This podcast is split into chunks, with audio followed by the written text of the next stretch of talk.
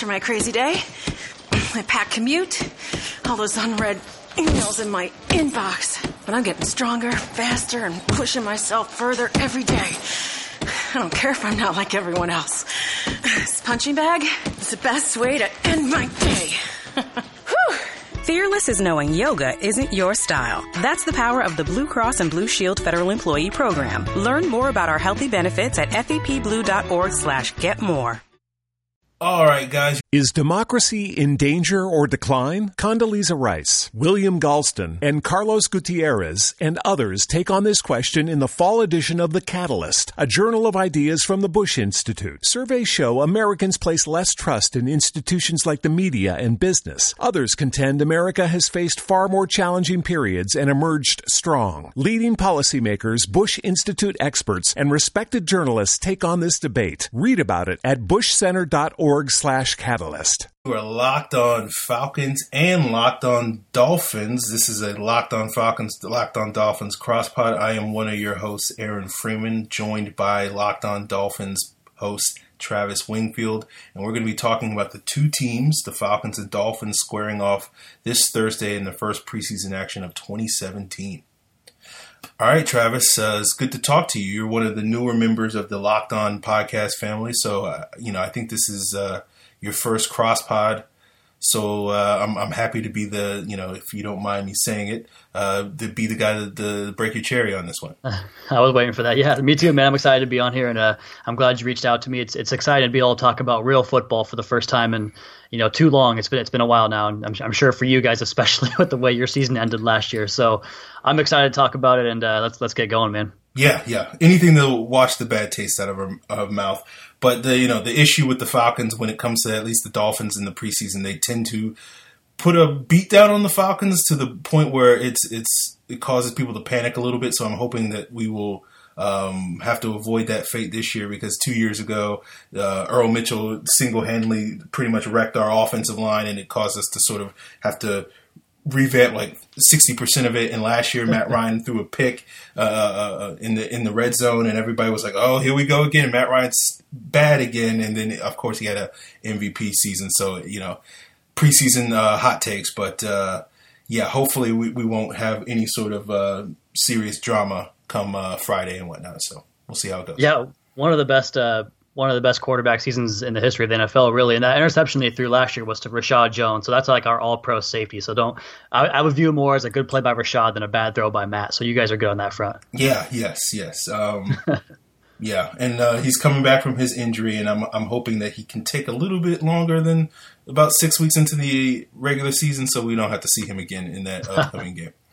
I think he's ready to roll right now, man. But I, I, I hear you. All right, all right. Let's let's talk about this game. Obviously, the big news this week involving these two teams is really the Dolphins quarterback situation. I'm curious, what are your thoughts on the whole bringing in Jay Cutler and, and sort of how that changes the dynamic of the Dolphins' upcoming season?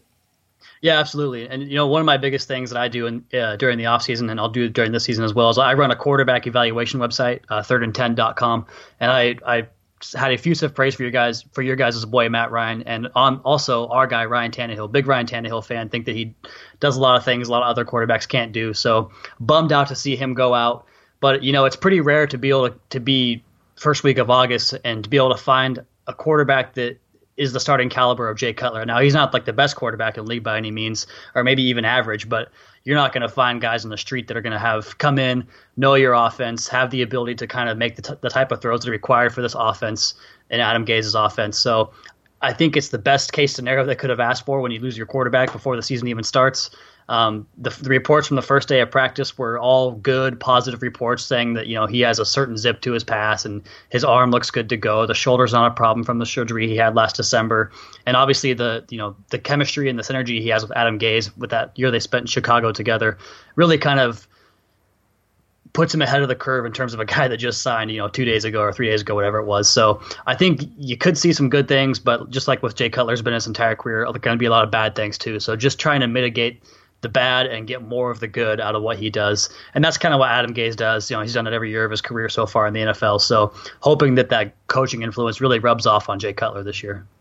Yeah, I was um, I was getting hyped this offseason at the start of the offseason once Kyle Shanahan was clear that he was leaving for San Francisco, I was thinking that okay, maybe they'll get Jay Cutler over in San Francisco to be the quarterback, and I figured like Jay Cutler would be great in the Shanahan offense, and maybe it would help resurrect his career down the stretch. Obviously, that didn't go according to plan, so I'm definitely curious to see whether Cutler can sort of return to that 2015 form in Miami. Uh, he certainly has a lot of solid pieces around him. I, I know with the Dolphins.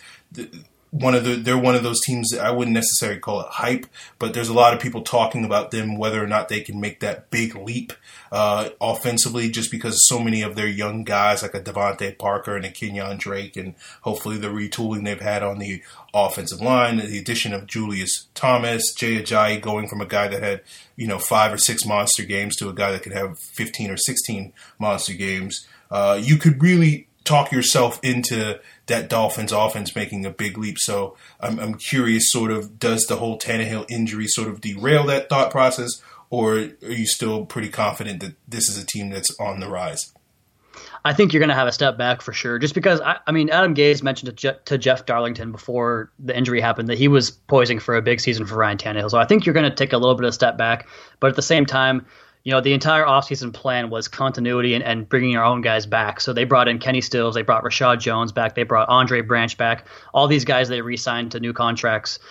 And I think that the reason for that is continuity in year two. I mean, the zone blocking scheme is the same deal on offensive lines. That's why there wasn't a lot of changes there. So I think that Jay Cutler's familiarity with the offense allows you to kind of continue that continuity, which you wouldn't have had otherwise without Ryan Tannehill. Just because Matt Moore is kind of a he's a different type of quarterback that doesn't really fit Adam Gase's scheme, even though he got as much out of him last year as he could have in the last four games of the season. But I think the hype for me all along the hype was for 2018. I think that I think the Patriots are, I mean, they're really poised to have a huge year this year. I mean, it's no different than it's been for the last 20 years for us as Dolphins, but or Dolphins fans. But um, I think that this year was supposed to be more of like a kind of progress and, and build some more, you know, young young capital on the roster with guys like from like you mentioned, DeVante Parker on the roster on a rookie contract still. Try to get more out of Jordan Phillips. Some of these early round picks from the last couple of years that haven't quite broken out yet, and then go into next year with this really big expectation to kind of finally maybe dethrone the Patriots once maybe Tom Brady talks about.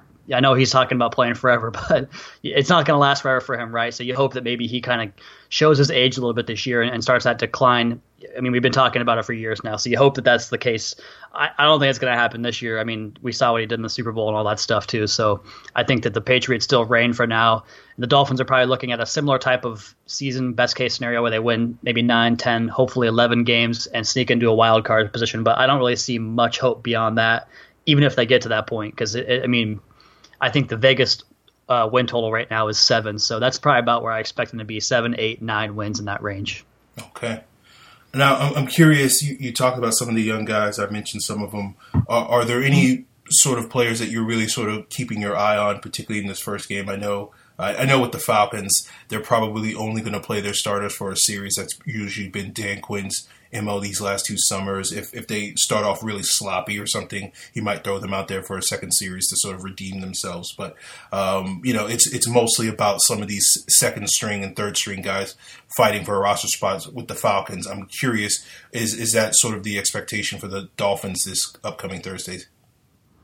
Yeah, I would say you pretty much hit the nail on the head. The same way the Falcons operate, I'm sure it'll be the same way with the Dolphins. We only have one year of Adam Gase's um, you know tenure with Miami to prove or for a track record to prove what he's done in the preseason. But last year it was kind of that same story. You know, one series and get off the field in the first game. It's more of a like you said, more about the second and third string guys. But some names I want to give to you here. I think the biggest one I want to look for is the defensive tackle Davon Godchaux out of LSU, and I don't know if I'm pronouncing that right yet or not. it's it's spelled funny. Uh, it's a one of those Cajun names down in the in the southeast. That's there. how I've heard it. So I, I we'll uh, go with it. Okay, it's that A U X ending. I'm not really sure how that works, but he's he's been getting starting reps in practice and the scrimmage last Saturday over uh, former second round pick Jordan Phillips from Oklahoma, who was supposed to be a guy in his third year that's supposed to come on and make a big splash at the other defensive tackle position next to Ndamukong Suh. But the Dolphins spent a fifth round and sixth round pick on on Godchaux and uh, Vincent Taylor from Oklahoma State. So I'm really curious to see how those reps play out. Who starts the game? Who gets the second quarter, third quarter reps at that position next to Suh?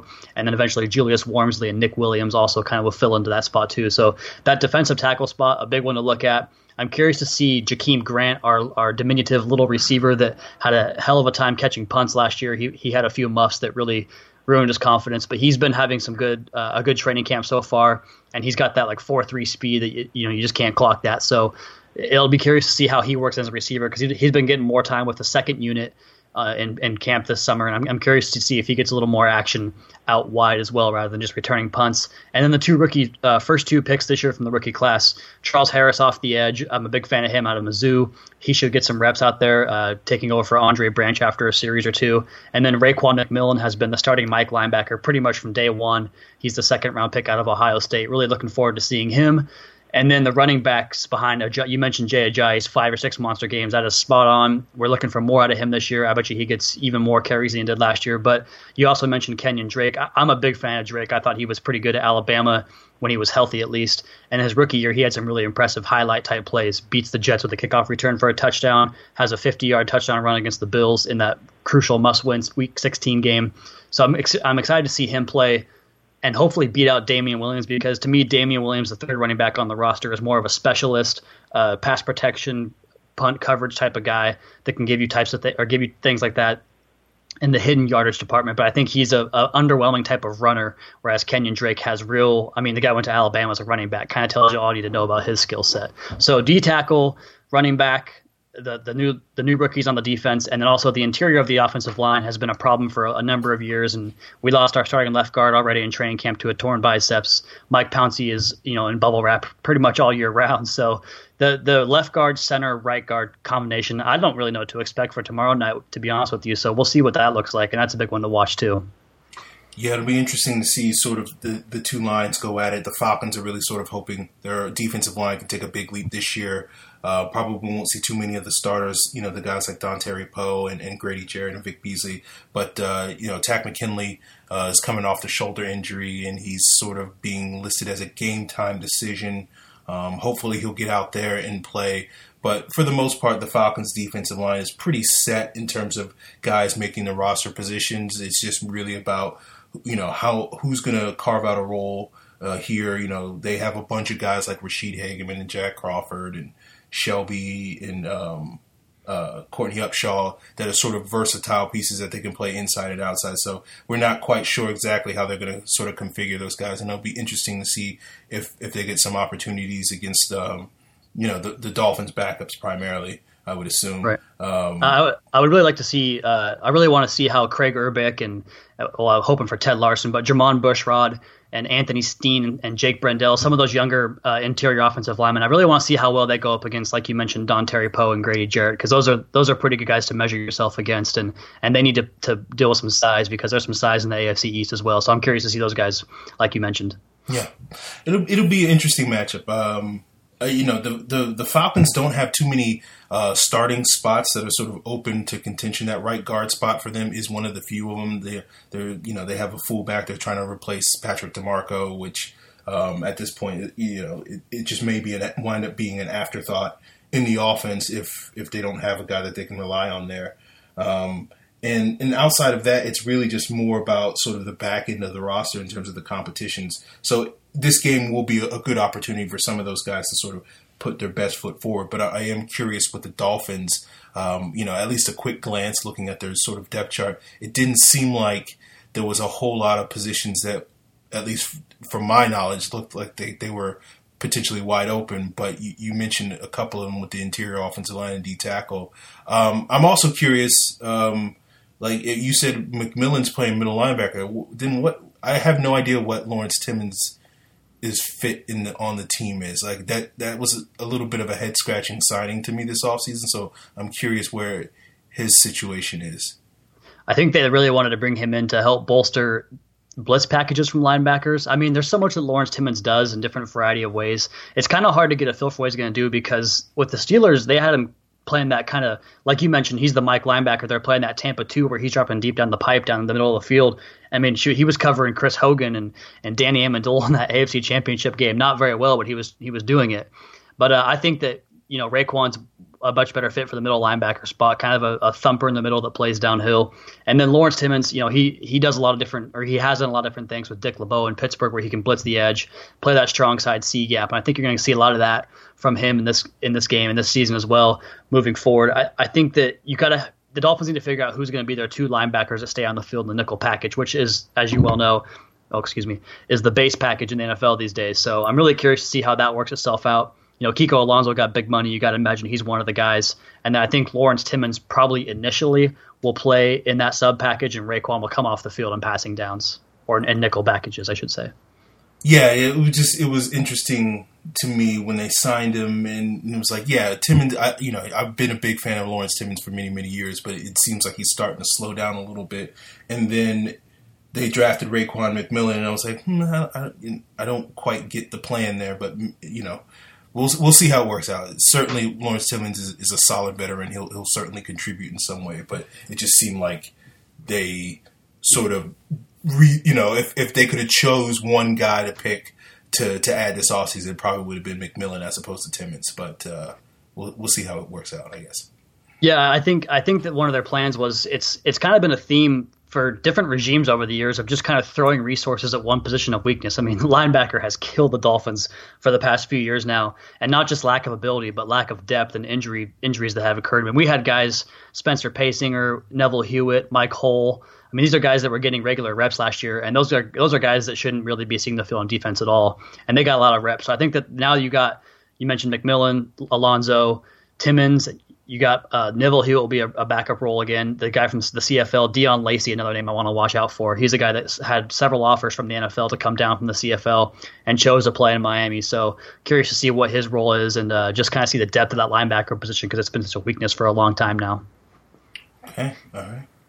Um, Travis, I don't, you know, it's a first preseason game, so I, I don't want to. Uh, analyze it over overly too much. Uh, right. um, yeah.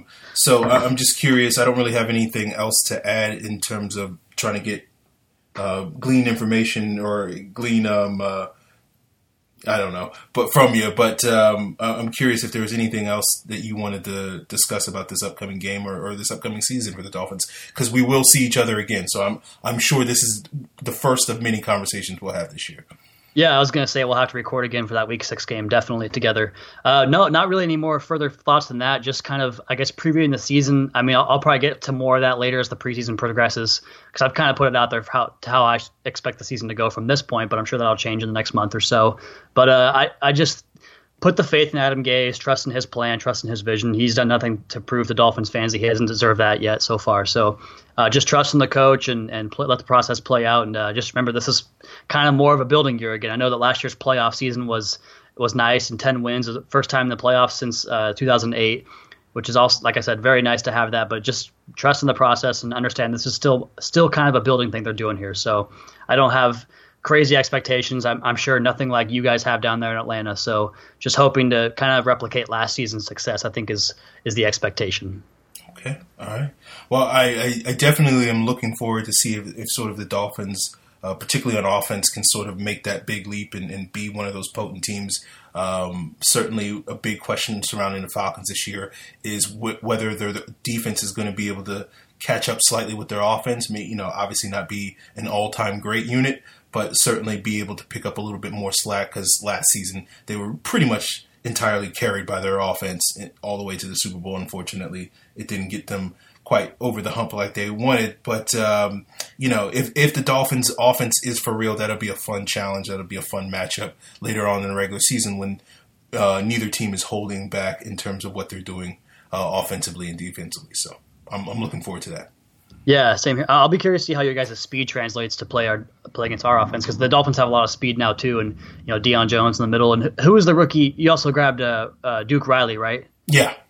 yeah. I'm curious to see how those two mesh together and, and, play again in the NFL together. That'll be fun to see. Yeah, it should be fun. Um, you know, I do like this matchup quite a bit. I, I like the the Dolphins wide receiver corps. I think um, from what I've seen, I, you know, I'm not I'm by no means an expert, but I think DeVante Parker could be a big X factor in that regular season game, just because um, you know the Falcons.